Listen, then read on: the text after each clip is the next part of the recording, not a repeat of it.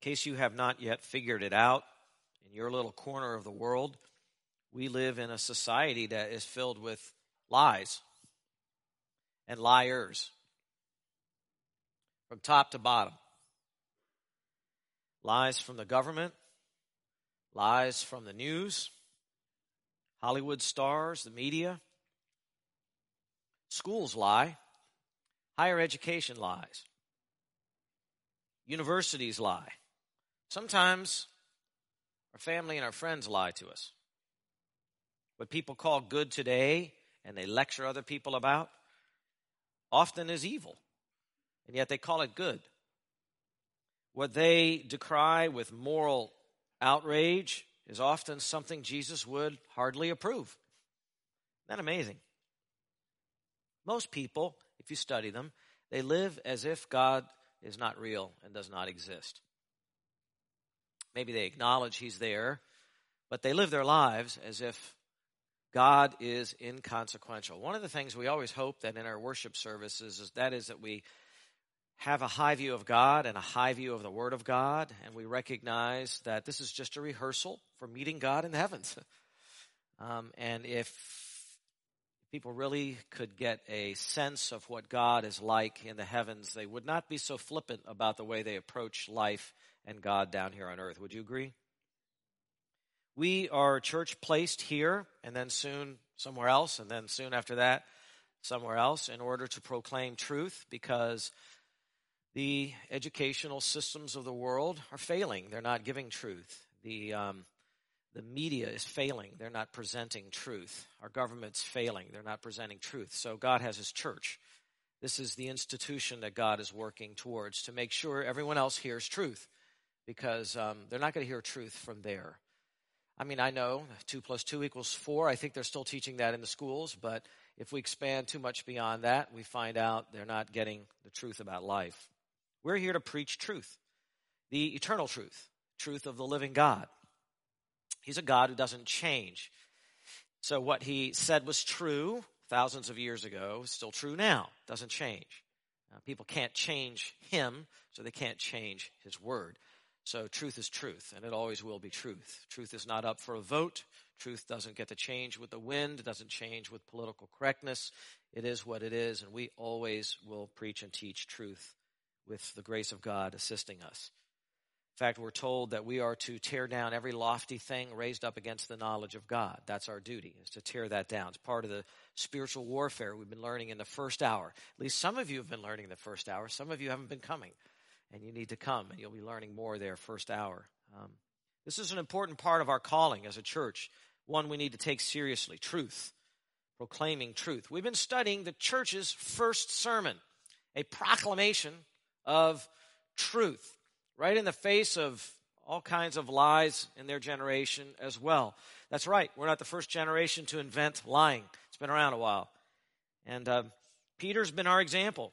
Peter, simple fisherman, from Galilee, now baptized with the Holy Spirit, filled with the Holy Spirit, saw with his own eyes and touched with his own hands the resurrected Christ, that Peter, now standing in front of a whole host of very potentially hostile people to the cause of Christ, and he's preaching, preaching as a man on fire, combining irrefutable logic and fact with all of the conviction and passion that his heart could generate.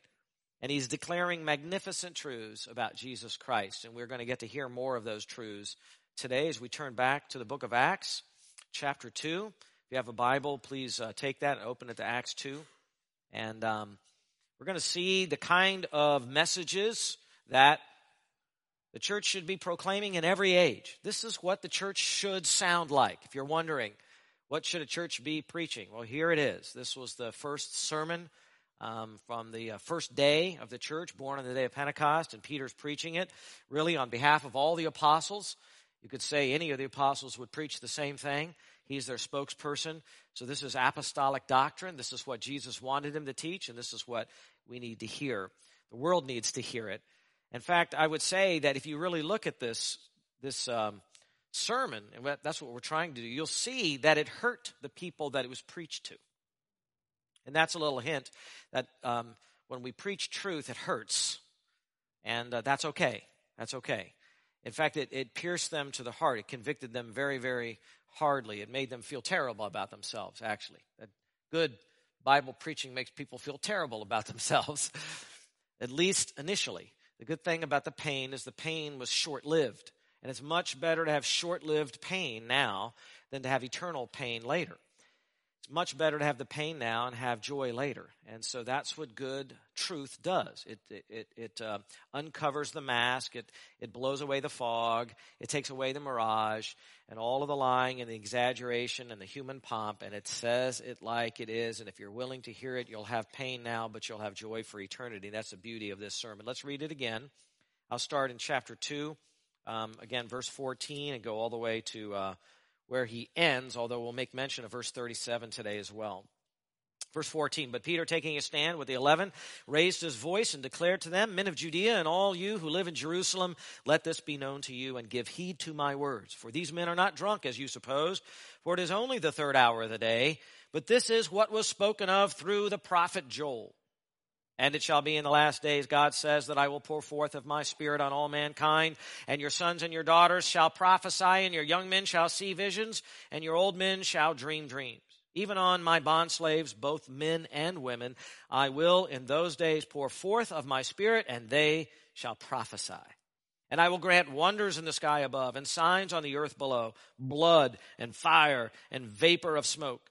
The sun will be turned into darkness and the moon into blood before the great and glorious day of the Lord shall come.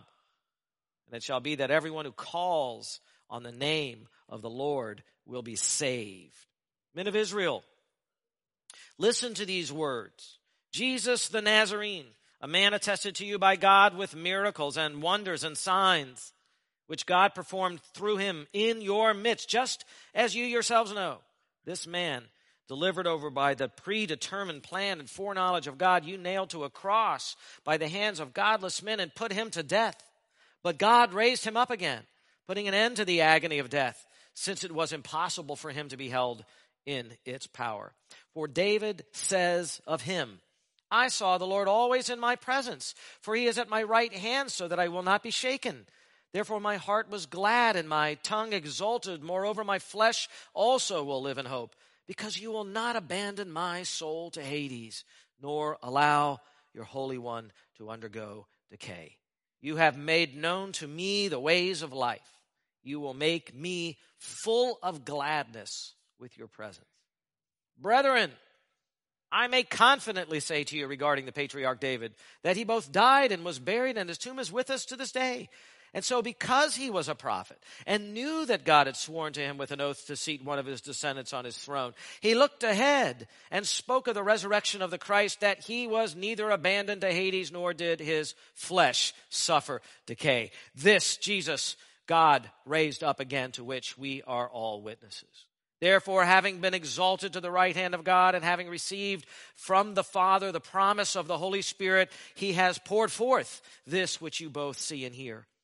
For it was not David who ascended into heaven, but he himself says, The Lord said to my Lord, Sit at my right hand until I make your enemies a footstool for your feet.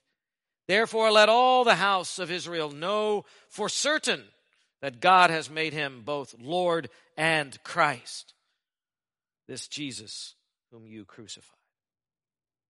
What an amazing sermon. And we've been following it through the outline that he provides here. Peter just treks along here in a chronological order, starting with the life ministry of Christ and went on to his death. We talked about those two last time.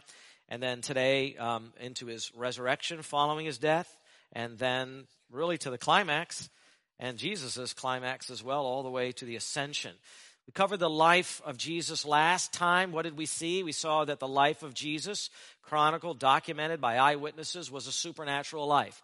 When people today say we want to understand the historic Jesus, if they don't understand that he performed multiple, genuine, true, supernatural, public miracles of every kind, if they don't understand that that was true of the historic person called Jesus of Nazareth, then none of their historical study and none of their historical conclusions are worth anything at all. They're not education, they're prejudice. This man and every eyewitness that saw him, his enemies, his friends, people that were trying to figure him out, everybody concluded he was a miracle working man, not a man who had tricks, but a man who had power, power unseen by any other man in the history of this world. Jesus was unique, and it was confirmed by everybody who saw him. Every, every testimony we have of the life of Jesus from anyone who saw him or heard him says he did miracles of every kind, changing nature, raising men from the dead, healing every kind of disease, commanding spirits. He was in charge of that. And then it all led to his death. They were afraid of him, intimidated by him.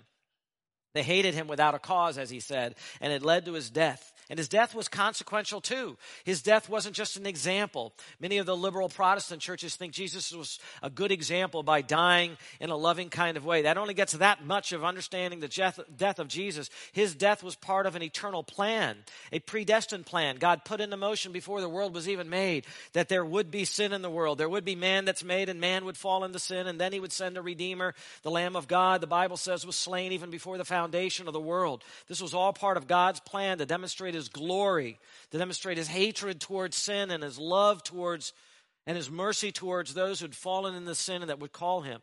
This was something God wanted to show through the death of Jesus. Put Jesus up high. What kinds of forms of death put someone up high to see how they die? Jesus was killed by the Romans because this was what God wanted. Put him up high, put him up public, and you'll see what God thinks of sin. He hates it. That's what he does with it. But you'll also see what God thinks of sinners. He loves them and will save them. And this is the length to which he will go to put his son up there, bloody, crucified, suffering, and in shame just to save our souls from his wrath and his burning hell that is coming. All of that was to teach us. It was to save us also. His death was a substitutionary death. He died in the place of sinners. If he did not die in the place of sinners, sinners would pay for their own sin. It's that simple.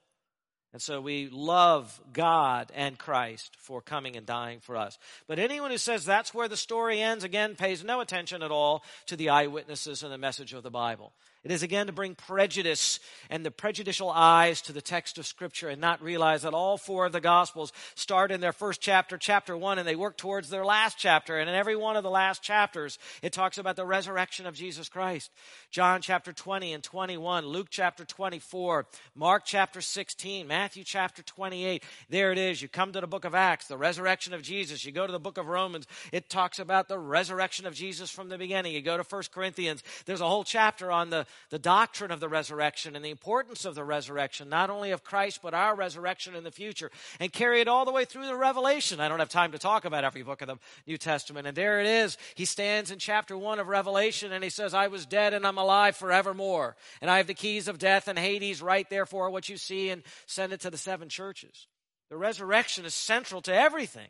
It's our joy to take a look at it today. And isn't it wonderful that it's not even Easter and we get to study the resurrection? So look at this part of the sermon with me his resurrection. If you really think about this here as Peter is preaching on this day, and he started talking about the Holy Spirit, and he, and he quoted Joel, and then he moved on and he, and he quoted more of the, the Psalms. He talked about Jesus' life. Really, what Peter wanted to get to, the main thing that Peter wanted to get to in his sermon was the resurrection and the ascension. That's really was the point of this sermon, this first sermon. Not so much to talk about the miracles, those were amazing. Not so much to talk about the death of Jesus, that was unparalleled as well, but to talk about the resurrection of Jesus. Listen again to the emphatic nature of his words in verse 24. But God raised him up again.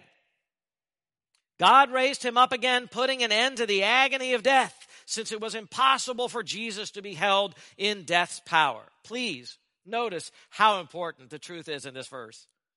The bodily, historic, testified and confirmed resurrection of Jesus the Nazarene is the greatest proof that man, that man, was and is the eternal Son of God. That man is the King of the nation of Israel. That man is the heir of the entire world. That man is the one favored by God. The resurrection of Jesus tells us that. It's true enough that Jesus' life was wonderful particularly his supernatural ministry. We like to talk about the man who walked on water. That's great. That's wonderful. It was unparalleled in the annals of human history. Others have never done anywhere near what Jesus did in terms of the miraculous. There is no philosopher, there is no religious leader anywhere that you can read about that did this and that it was documented by eyewitnesses. It's just not there. And true enough, his death was wonderful. It fulfilled prophecy, did it not? It revealed the matchless sacrificial love of God. We already said that. It paid for all of the evil acts that you and I have ever committed. This is true. However, if you study, and you should, and we will, the apostolic preaching of the early church and in this book, the book of Acts, you cannot but be convinced that this event, the resurrection of Jesus, was the central point of all evangelistic teaching and preaching. Rather than Peter explaining all the intricacies of what the death of Jesus Christ accomplished, he really didn't talk about any of that here, you may notice. When the apostles took their stand as a group with Peter out front, and Peter was the spokesman and he was preaching the gospel, it was the resurrection he got to and talked about the most. Why? And you need to know this for your evangelism as well, your personal evangelism. When you go talking to other people, you need to never, ever forget to talk about and camp on the resurrection of Jesus Christ. The resurrection was the proof Jesus was the Messiah. It was the most important sign Jesus ever performed. At one time, even though he performed a lot of signs, he said, No sign will be given this evil generation except the sign of Jonah as he was in the belly of the whale three days and three nights, so the Son of Man will be in the earth three days and three nights. I'm going to give you just one sign, he said. Just one super sign, and it's going to be the resurrection, and that's all you're going to get. Well, it was good enough. It was good enough. Listen, rather than the crucifixion proving Jesus was not from God, remember the Jewish leaders that mocked him on the cross? They kept saying, if you're of God, get yourself down from the cross. Remember that? Rather than the, the crucifixion proving Jesus was not really from God, the resurrection proved beyond any doubt he was not only from God, he was the Son of God. Romans 1 4. Jesus was declared the Son of God with power by the resurrection from the dead rather than the death of Jesus disqualifying him from being the Messiah, as we learned last time. The resurrection makes it abundantly clear who God's man is. Nobody else is in the same stratosphere as Jesus of Nazareth. Nobody. Boast about him, brag about him. He is the greatest. To put anybody even close to the same status as Jesus is to insult Jesus Christ. Think about this. Of all the people who have ever lived on this planet, how many do you think that is? I have no idea. There's like what, 7 billion now, so you try to think how many lived, you don't really know. Billions and billions, right? Men and women, rich and poor, educated, uneducated, all the continents. God let all of them die, except for Enoch and Elijah. He let all of them die. All of them. God's the giver of life. Here we are, suffering and struggling, and He lets all of us die. That's right. That's what God does. He lets all of us die. We all die, right? Me, the guys are looking at me like I'm nuts. We all die, right?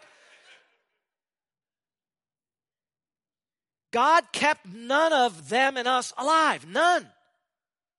People want to say, well, I don't think I'm a sinner. Then why is God letting you die? Think about that. God raised permanently from the dead only one life. Now, if God said nothing else, that says a lot. All the rest of you I disapprove of. His life, he pleases me. What did God say directly from the heavens without a mediator? When Jesus was baptized, This is my beloved Son, in whom I am well pleased. Now, I guarantee you, when I was baptized, that was not said about me. And I'm willing to bet it was not said about you. That's why we had to be washed. Boy, when he came to John the Baptist to be baptized, John the Baptist freaked out. He said, No, I should be baptized by you. And he said, Permit it. We're fulfilling all righteousness this way. Just amazing. Christ is one life. Only that life pleased God. Only that life was innocent. You know, people ask all the time, why do bad things happen to good people? And there's a pretty good answer to that. And the answer is they don't. Bad things don't happen to good people. There are no good people. But what about the babies? Well, unfortunately, the babies are born into a world of sin, and um, we all are responsible for that. The only good person that a bad thing ever happened to is Jesus of Nazareth, and God refused to let that bad act stand. They killed him. That was bad. They murdered the Son of God. That's a bad thing. If you were Jesus, you could complain and say, Well, what did he say on the cross? My God, my God, what? Why hast thou forsaken me? But God refused to let that stand. That was wrong. He, he would not let that stand. And so the Jews of that generation, with their pompous, unteachable hearts, they took their Messiah, their king, and they nailed him to a cross, and God said, That's not right, and that's not going to stand, and he reversed it. He changed it. He brought, they killed him. God brought him back to life. They tried to do away with him. God just brought him right back. So this is not going to work. Even though it was God's predetermined plan to have Jesus nailed to the cross, it was still an evil act by men. God would not let it stand. By the way, God set a, a, a plan in motion that his son would be killed, and uh, God himself didn't do it. He put the plan in motion, but it was the Jews who cried, Crucify him, crucify him. It was the Romans who actually carried out the nailing of it. So you could say Jesus used the mediators of the Jews and, and the Romans because it involved an evil act. But when it came to raising Jesus from the dead, he used no mediator at all. Uh, it's not men who raised Jesus from the dead. It's not angels who raised Jesus from the dead. Aliens did not raise Jesus from the dead. God decided to do that act directly himself. And notice Peter says the resurrection put an end to the agony of death, the pains of death, the hold of death on him.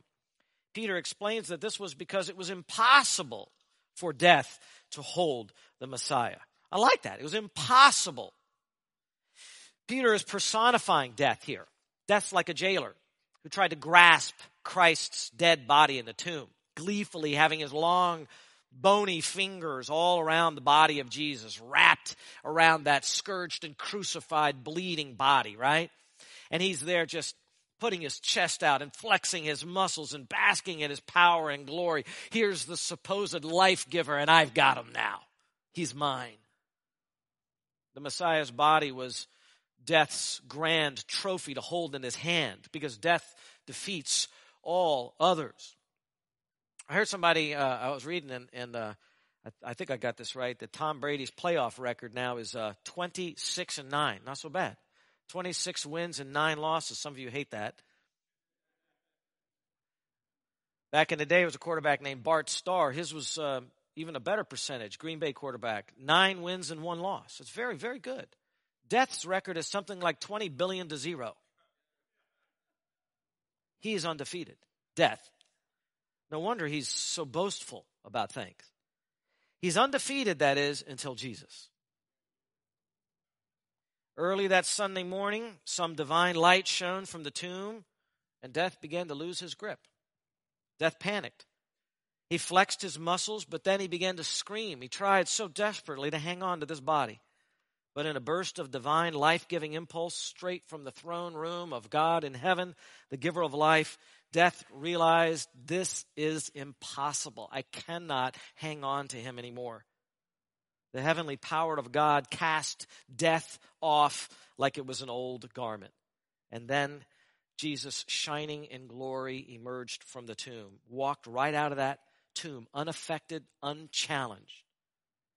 And you can even know that the mock, the mock against death began at that moment. Paul would pick up that mock later in 1 Corinthians, and the mock is this O death, where is your victory? O death, where is your sting? And there Jesus stood, the risen one. I quoted it before, but I love it. He told his good friend, John, the son of Zebedee, who saw Jesus in glory and fell at his feet as a dead man, he said, I was dead but now I'm alive forevermore. What an amazing thing. Death was defeated for the first time. In fact, he was badly beaten, he was trounced. Uh, it wasn't even close. And now we remember the promise that Jesus made because his resurrection relates to our lives. Because you're sitting there wondering that's wonderful truth, but it always relates to us. Because Jesus told Martha when she was mourning about her brother who had been dead four days, Lazarus, he promised her, he said, I am the resurrection and the life. He who believes in me will live even if he dies. death is not going to be the last chapter in your life either. Now, sometimes we think, well, what he's talking about is when we die, our spirit leaves our body and we go. That's not what he's talking about. He's talking about your body coming back to life. That's what happened in the tomb. His body came back to life. In 1 Corinthians 6:14 it says God has not only raised the Lord Jesus but will also raise us up through his power. Because he was raised, we'll be raised. Because death was not his last chapter, it's not our last chapter. That's why we're Christians. We believe this. We believe in the resurrection. We believe it's not just our bodies are, our soul's going to leave the body and we're going to be with Jesus. That's wonderful truth also. It's that our bodies are going to be raised from the dead, our soul and body united. We're going to have a better model of ourselves and it's going to be glorious and it's going to be joyous. Death did not have the ability to hang on to the Lord Jesus. Why not? Well, Peter provides the reason. And it is in the scripture that he declares the Messiah would actually be raised from the dead. This is Old Testament. This is hundreds of years, a thousand years before Jesus' life. And, and, the Messiah was promised to be raised from the dead. And we know the scripture cannot be broken. Jesus himself said that. This passage that Peter is quoting from here is, is Psalm 16, a messianic psalm. At least part of the psalm is messianic. And he's quoting from Psalm 16, verses 8 through 11. The psalm was written by David. It was written after 2 Samuel chapter 7. We know that because in 2 Samuel chapter 7, God had a covenant with David and promised David through the prophet Nathan that one of David's descendants would sit on his throne and would reign forever.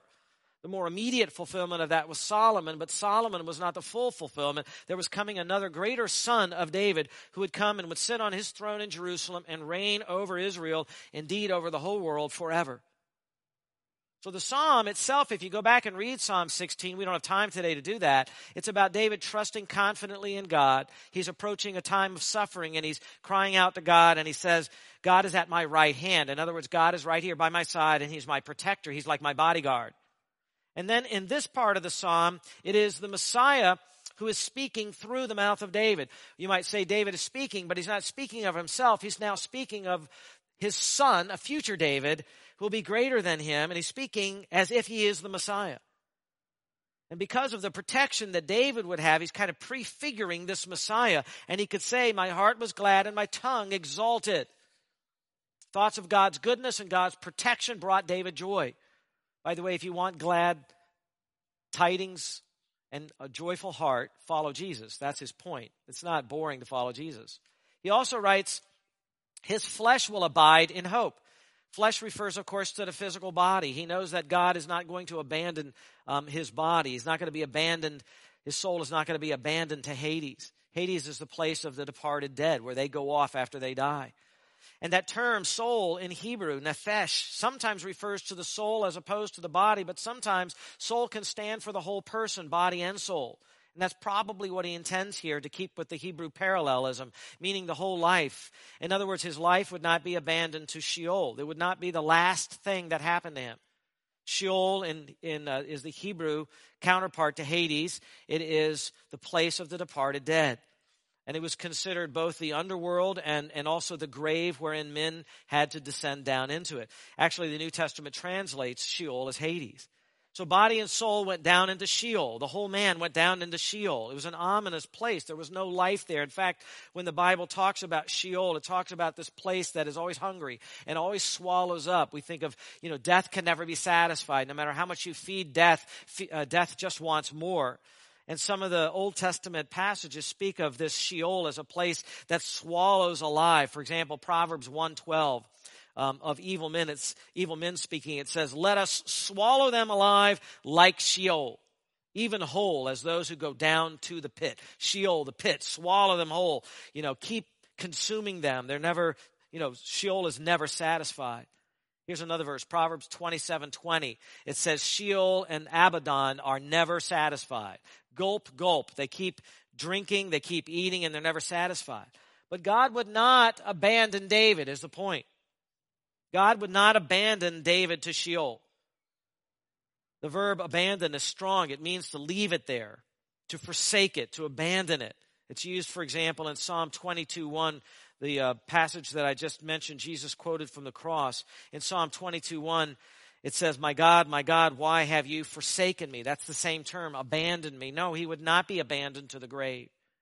Now, please understand that David does not say that he himself would never die or that his life would not go down to Sheol. He's talking, but he's speaking of the future. Some have wrongly interpreted this that David was was uh, guaranteeing that he would never die in a battle. He would he would be preserved from dying all the way all the way through. And that, that may be true in other Psalms and other deliverances that David gives God credit for, but that does not fit Psalm 16. Rather, what he is talking about is not being forsaken to Sheol's power. That leaves room for some greater deliverance out of the clutches of Sheol, you see. David goes on to write there, You will not allow your Holy One to undergo decay. And here he's directly not talking about himself, for he's not the Holy One. The Holy One is the Messiah, the Chassid, the Holy One. That's a messianic term in the Old Testament. It was connected to David because the Messiah was David's son, but it wasn't David. The anointed one, the Chassid, that, that special one, actually in Greek it is the Hasion, the Holy One he would not see decay. His body would not undergo decay. That's the prophecy. Decay is a Hebrew term that indicates the pit or the grave where the body would lay down into and eventually it would rot and it would begin to decay. In, in, the Greek translation of the Old Testament, it says the Holy One will not see corruption. The Hebrew actually has the Holy One will not see the pit but it has the same meaning because in the pit it would see corruption. So what he's saying is this Holy One, this future Son of David, will not see any decomposition of his body when he's placed into the ground, into the pit. That's the prophecy. This Holy One, this Hasid, will not decay. He will not be abandoned to that decomposition. So clearly David was not writing about himself. And Peter understands that. He was looking through himself to the future and to the Messiah. Jesus' body, when placed in the ground, though he truly died, would not begin to decay. It would not suffer any decomposition at all. He was raised from the dead, if you think about it, very quickly on the what? on the third day. Why so quickly? Because of this prophecy that he, his body would not suffer any decay at all. Instead, as the psalm goes on, the path to life was made known to Christ. You have made known to me the path of life. And Jesus himself anticipated the fullness of joy, the fullness of gladness, which only comes in the glorious presence of his God. You know, we're allowed, according to uh, our documents here in this country, to pursue happiness all we want, but the truth is, the greatest happiness and joy is in the presence of God. Indeed, this indicates that the joys of heaven must be so extreme we can't even begin to imagine them right now. In God's presence is not fullness of boredom. In God's presence is fullness of gladness and joy. Please remember that. Don't let Satan get into your head otherwise. Our resurrection from the dead, our resurrection from the dead will participate in what is happening to the Messiah where he's raised, has the path of life, and receives all the joy. The promises because he was raised, we will be raised. We participate in all of this as well. Charles Spurgeon, in a devotion called Beside Still Waters, writes very beautifully about death's shallow victory even over us. I want to quote it to you, as only Spurgeon can write. In a while I shall slumber in the tomb, yet I know that my Redeemer lives, and he shall stand at last on the earth, and after my skin is destroyed, this I know, that in my flesh I shall see God. Job 19, 25 and 26. My eyes, which soon will be glazed in death, will not always be closed in darkness. Death will be forced to give back its prey. I see death, and it has the bodies of the just locked in its dungeons. It has sealed their tombs and marked them for its own. O death, foolish death, your caskets will be ceased and your storehouses broken open. The morning is come. Christ has descended. I hear the trumpets. Awake, awake! From the tomb, the righteous spring, and death sits in confusion and howls in vain, for its empire is deprived of its subjects. Death will not keep one bone of the righteous, not a particle of their dust, not a hair of their heads. Christ has purchased every part of our bodies. The whole body will be complete and united forever in heaven with the glorified soul. Amen. That is our future, beloved, and don't you forget it. And he quotes this psalm, and Peter now comes to the focal point of his argument that he's making in the entire sermon in verses 29 to 32. He interprets the meaning of Psalm 16. And by the way, good preachers are always interpreting the meaning of the text, right? That's what Peter is doing. He's interpreting the meaning of Psalm 16. He's a good expositor here. At issue is the question, did David mean himself when he wrote that psalm? Did David speak of himself or did he speak of somebody else? Well, David is writing in the first person singular, but that's true of all the prophetic passages in the Old Testament. So, was he writing of himself or was he writing of somebody else? Now, Peter, focus on verse 29, he makes the point, brethren, I may confidently say to you regarding the patriarch David. Remember, David lived a thousand years before uh, Peter. That he both died and was buried, and his tomb is with us to this day. Wow, a thousand years later, they can still visit the tomb of David. David's body did die. David's body was buried. David's body did see corruption. So much so that his tomb was well known and they could visit his tomb anytime a thousand years later. So David could not have been writing about himself. Peter rightly interprets the Old Testament text that the Holy One is not David but the son of David. Some son, some greater son who is coming in the future. Jesus of Nazareth is that son. Paul interpreted it the same way later in the book of Acts, chapter 13 and verse 36. It says for da- he, he, Paul says, for David, after he had served the purpose of God in his own generation, fell asleep. That's a euphemism for dying as a believer. Fell asleep and was laid among his fathers and underwent decay. But he whom God raised did not undergo decay. David decayed. David died. David did not get resurrected from the dead. As great as David was, David was not the Holy One, and David himself knew he was not the Holy One. The lesser David that is, King David of the Old Testament, wrote of the greater David, the son of David, whom even Psalm 110 would pick up, and David would realize that son is so great, he calls his own son, do you remember? Lord. And Jesus used this in his debates with the, uh, the teachers in the temple on the week that he was crucified, and he said, he asked those leaders, whose son is the Messiah? And they all said, David's son.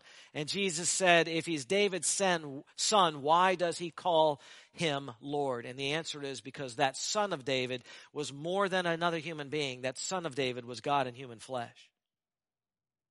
Keep in mind, David was promised that his son would be the Messiah. Psalm 132, verse 11, for example, it says, The Lord has sworn to David a truth from which he will not turn back. Of the fruit of your body I will set upon your throne. Someone would come from his loins eventually, and God would take him and set him on his throne. Also, 2 Samuel 7 and verse 16. Your house, talking to David, your house and your kingdom shall endure before me, God is talking, forever. Your throne shall be established forever. David knew that. David knew that God had sworn to him with an oath. God made an oath. God swore to David with an oath. This is guaranteed. I mean, when God says something, it's true. When God swears it with an oath, I mean, where do you put that? That's going to happen. I'm going to seat one of your descendants on your throne. Unfortunately, many Bible teachers interpret this throne of David as the throne that Jesus sits on right now at the right hand of the Father in heaven. That is not true. David never sat at the right hand of the Father. In Acts chapter 2 and verse 34, it makes it abundantly clear that David never ascended into heaven. The throne in heaven is God's throne. It's God's own throne. It's not David's throne. It's not even the Messiah's throne. Christ sits at the right hand of the throne of God. It's God's throne. Jesus is waiting at the right hand of the throne of God, as we're told in the Bible, for the time where the Father says to go, and he will arise and he'll come back to earth. And then when he comes back to earth, after his second coming, he will sit on his own throne. Immediately upon declaring the right interpretation of Psalm 16, Peter now brings them right back to the present and he boldly declares, This Jesus God raised up again, a fact to which we, and he's talking about these uh, apostles that are there around him, we are witnesses. Think of the impact of those words on all of the Jews that were there. Here we are, 12 men, and we're standing here as witnesses. You only need two or three to establish a fact. We've got 12. All 12 of us over here, all 12 of us saw Jesus the Nazarene raised from the dead. And we are here to give our testimony, and you cannot dismiss our testimony. We are standing here boldly declaring to you what we saw take place just 50 days earlier from when they said this in the same location right there in Jerusalem. Beloved, the best thing about the resurrection of Jesus is not that it was predicted and prophesied about a thousand years before it happened by David. The greatest thing about the resurrection is that it happened. It actually happened. It's a fact of history. There was a man who was raised from the dead in human history, and he's still alive. And there were eyewitnesses, and the evidence for it is unshakable. It has great meaning because it happened. Indeed, it is the central event, not just in the Christian religion, but in all of human history. Jesus' resurrection provides man the only hope he can ever have. People hope in all kinds of things. You go from one country to another, one culture to another, one religion to another, and they have their hopes, but none of those are true hopes. This is the only true hope. And one of the greatest evidences for the truthfulness of the resurrection of Jesus, and therefore the truthfulness for Christianity, in contrast to all other religions and all other philosophies, is that historically there was declared right in the middle of where Christ and his enemies were a man who was raised from the dead. And nobody could come up with another plausible theory. Nobody could come up with a body. Nobody could refute the testimony. If they had, Christianity would never have even gotten out of the parking lot. It never would have even gotten started. That is how convinced they were. This solid, this unified apostolic witness, we have it in the New Testament, and God wants you and I just as convinced of this fact as they were. The accuracy and the integrity of the New Testament gives us confidence in our witness and, and our proclamation of Jesus Christ and Him raised from the dead. All of this matters. In fact, in the end, I would say this this resurrection of Jesus, in the end, this is all that matters. Everything that you're going to do this week and next month and all of this year, all of that eventually is going to perish. Your families are going to end. Your jobs are going to end. This government is going to end. The nation is going to end. It is what is connected to the resurrection of Jesus that God brings into the next age. Do you understand that? The only thing that really matters is how you are connected to that resurrection and faith and what God will do to raise you from the dead. Because people talk about, I'm going to die, but I'll live on through my children. No, you won't. I'm going to die, but I'm going to live on through my grandchildren. No, you won't. You'll be dead and you'll decay. But there is one hope. And that is that you will be raised from the dead, and therefore everything that you do in this life for that King of Kings matters. Everything matters because of the resurrection. If the resurrection had not happened, nothing we are doing, even coming here, would matter. In fact, Paul said, if Christ is not raised, your faith is in vain. This matters. The only thing that matters is the resurrection life, eternal life that Christ will give to us. And he did. Jesus gives his eternal life to anyone who asks him. You ask him today, he'll give you life. Isn't that what 1 John 4 says? In verses 11 and 12. The testimony is this that God has given us eternal life, and this life is in His Son. He who has the Son has the life. He who does not have the Son of God does not have the life. You want the life that leads to a resurrection life that goes on forever? You need the Son of God in your life. You need to call on Him. Anyone who calls on the name of the Lord will be saved. That was the promise. Well, we haven't even reached the climax, and I only have five minutes. So, what am I to do? Peter really has one more very important point, and I, I, have to give it to you because Peter gave it to the Jews. It's his closing argument, you might say, that nails down the conviction. And that is fourth. We've gone from the life, the death, the resurrection, now to the ascension in verses 33 through 36. Look at verse 33. And he says, Therefore, having been exalted to the right hand of God, and having received from the Father the promise of the Holy Spirit, he has poured forth this which you both see and hear. In other words, he, Peter brings them right back to the strange phenomena that was occurring on the day of Pentecost by the Holy Spirit's coming. See, you did not get to see the Messiah raised from the dead as we did. But you have now experienced the coming of the Holy Spirit. You see and hear the proof that Christ is the Messiah through these signs here in the streets of Jerusalem. You see, God took a beaten up, bloody, cold, lifeless corpse that was wrapped in spices and, and cloth and it was buried in a, a dark tomb in an insignificant land, Israel. And he raised that Jew, that one person, to the highest place in the universe. And that is all the proof that you need. And along with that, though, comes the signs of the Holy Spirit on this day of Pentecost. Peter again goes right back to the scriptures and he proves the ascension of the Messiah by going to that psalm I just mentioned, Psalm 110. In that psalm, well, I'll read verse 34. It says, For it was not David who ascended into heaven, but David himself says, The Lord said to my Lord, in other words, the Lord God the Father said to my Lord, the Messiah, who is my Son, sit at my right hand until I make your enemies a footstool for your feet.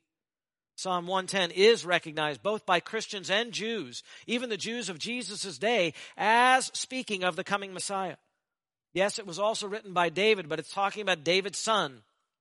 There are two Lords. The Lord, God the Father, said to my Lord, the Messianic King, sit at my right hand. Actually, if you go on in Psalm 110, it says, The Lord is at thy right hand. He will shatter kings in the day of his wrath. He will judge among the nations. He will fill them with corpses. He will shatter the chief men over a broad country. That's going to be the work of the Messiah. So being at the right hand of God establishes the Messiah in his power and his authority. And Jesus knew that going to the right hand of the Father established him with all authority in heaven and on earth. In fact, before it happened, when he was on trial and Caiaphas, the high priest, was questioning him, he made this so clear. Let me just quote to you Matthew 26. Caiaphas is frustrated. He's, he said to Jesus, I put you under oath. I adjure you by the living God that you tell us whether you are the Christ, the Son of God. I mean, this is the moment, right? People say Jesus never claimed to be the Son of God. Well, listen up. Jesus said to him, You have said it yourself. Nevertheless, I tell you, hereafter you shall see the Son of Man sitting at the right hand of power and coming on the clouds of heaven. What does that mean? Yes, I am the Son of God, also called the Son of Man. And because I'm sitting at the right hand of God, the Father Almighty, I have the authority to ride the clouds back down to earth in power and claim my kingdom. Jesus predicted his own exaltation. He looked forward to his own exaltation. He knew he would be glorified. He knew the status he was going to have before men. And Peter is making sure everybody knows, everybody knows about this, where Jesus is and where he sits now. He's not on a cross crucified, by the way. That's misleading. He's not, he's not on a cross still dying somewhere and helpless. That's not where he is right now. He's not in a little trough in a cave in Bethlehem anymore. That's not where he is right now. Where is he right now? He's at the right hand of God the Father Almighty. He's highly exalted book of Ephesians chapter 1 makes a big deal out of this. It says Christ has been raised higher than all other authority. In fact, it says far above all other authorities. In other words, he got above the other authorities and he just kept going. Everyone else was way down below that. Angels and principalities and demons. Yes, even the archangel Michael. Yes, even the devil way down below the authority of Christ. That's why when he returns, he has a robe, and on the robe and on his thigh, he has a name to make sure everybody understands King of Kings. If you're a king, here comes your king. Lord of Lords. If you think you're a Lord, here comes your master. People ask, is Jesus stronger than Satan? Well, here's your answer. There is no name higher. Muhammad's name is not higher. Muhammad's name is not anywhere near the name of Jesus. Mary's name is not anywhere near close to Jesus. Jesus' name is far greater than all of their names. There is no name higher. There is no name equal with Christ. Christ has total, universal supremacy, and he shares that position of honor with nobody. And he sits there at the right hand of the Father until That until anticipates the second coming. Until your enemies be made a footstool for your feet. What does that mean? That means that even though he has all authority and power now, he is not acknowledged as having all that authority and power now. The demons have figured out. Dumb men have not figured it out. The demons know this is the Son of God. Foolish men haven't figured this is the Son of God. One day they will. Every knee eventually, either on purpose or being forced, will what? Philippians 2 acknowledge Jesus Christ is Lord to the glory of God the Father. He is sitting at the right hand of God until, not forever, until his enemies are made a footstool for his feet, put underneath him, put underneath him in subjection so they finally acknowledge him, acknowledge his authority, acknowledge he was the only way to the Father, acknowledge he was the way, the truth, and the life, acknowledge his sole supremacy. That's Christ. Even in Matthew 25, Jesus made that so clear in the Olivet Discourse, when he predicted his second coming, he said, This sitting on my throne will come after my second coming. That's why we're premillennial. The kingdom is coming after the second coming. He said, When the Son of Man comes in his glory, that's who he's talking about himself. When he comes in his glory and all the angels with him, then he will sit on his glorious throne. You couldn't have a more clear chronological statement. It is only when he has come a second time, then will he sit on his glorious throne. That's the throne of the Messiah. And it says all the nations will be gathered before him. That is in Jerusalem. That is on earth. And beloved, with the thought of Jesus, the Nazarene's highest exaltation in the minds of these Jews, and the truth of the prophecies that Peter quoted still ringing in the ears of them when they trusted in those scriptures, with the manifestations of the Spirit undeniably displayed there in Jerusalem, and with the boldness and confidence of this fishermen from Galilee and all the other men standing behind them, these 12 apostles, really with the other believers, the 120 believers that are there. It's like, it's like Peter took a gavel and he just whacked it down and he said, that's the final verdict. And here it is. Therefore, let all the house of Israel know for certain that God has made him both Lord and Messiah. This Jesus whom you crucified. I cannot imagine standing there with those men when that was said. You put a nail in the coffin of the Messiah. I just put a nail in the coffin of your condemnation. They stood condemned for killing the Holy One of Israel. You better believe the power of God attended Peter's words that day. If we cheat a little bit and look into verse 37, which I, I actually is not cheating, I hope you'll do that. It says, when they heard this, they were now, I read in Athens recently. I was given a devotion to the to the um, Hope Academy kids, and notice when Paul finished preaching about the resurrection of Jesus in Acts 17 to the philosophers on Mars Hill, most of them just jeered and sneered and mocked. But that's not what happened here. They were pierced to the heart. They were cut in the deepest part of their being and said to Peter and the rest of the apostles, What are we going to do now? If we've killed the Messiah, what's there for us to do now? Is there any hope for us? Is there any response we can have? And Peter has the solution. It is true, this was a horrific thing. You killed your Messiah. But there's still hope. We're going to get to that next time. But I want everyone to know that what he says is you have to repent. You have to completely change your mind. Whatever you've been believing, you got to stop believing that. And now you, th- these are the things you have to believe. Whatever direction you were going in life, because your mind changes, the course of your life needs to change. That's repentance. It's like a U turn. If you're there, you thought you're a Christian, but you really haven't acknowledged Christ as the Lord of your life, you're not saved, you're not a Christian. Here's how you become a Christian repent. Give your life to Christ. Change your mind. Change the way you're thinking. Come back to Christ. Come back to Him, acknowledge Him as your Lord and as your authority, and He will save you, and you will be a child of His. And all of the sins that you've committed, maybe you might not think they're as bad as this, but any sin throws us away from the presence of God. God will forgive you for that sin. It doesn't matter what it's been. It doesn't matter if you've had an abortion and you feel you feel sick about that. It doesn't matter if you've committed some terrible sexual acts. It doesn't matter if you've had hatred in your heart towards people. It doesn't matter if you've treated people in your family poorly. Those things are bad. Those things are terrible. You should be pierced to the heart for those things. Whatever you've done, you should be pierced to the heart for that. Even if you think you're a good person, if you really saw yourself the way God sees you, you'd be pierced to the heart with the sins you've committed against Him. You're not a good person. But you don't have to stay there. If it cuts, if it hurts, that's good. But here's the joy repent, and God will give you life. He'll give you life forever and ever and ever. And that is the good news of Christianity. Father, send us forth from this place with joy in our hearts and help anyone who has not yet repented to do so this very day. May your power attend also our men's retreat. And Father, bless and watch over our ladies at home as well. Thank you for this time of worship of your Son and for being able to see him high and lofty and exalted.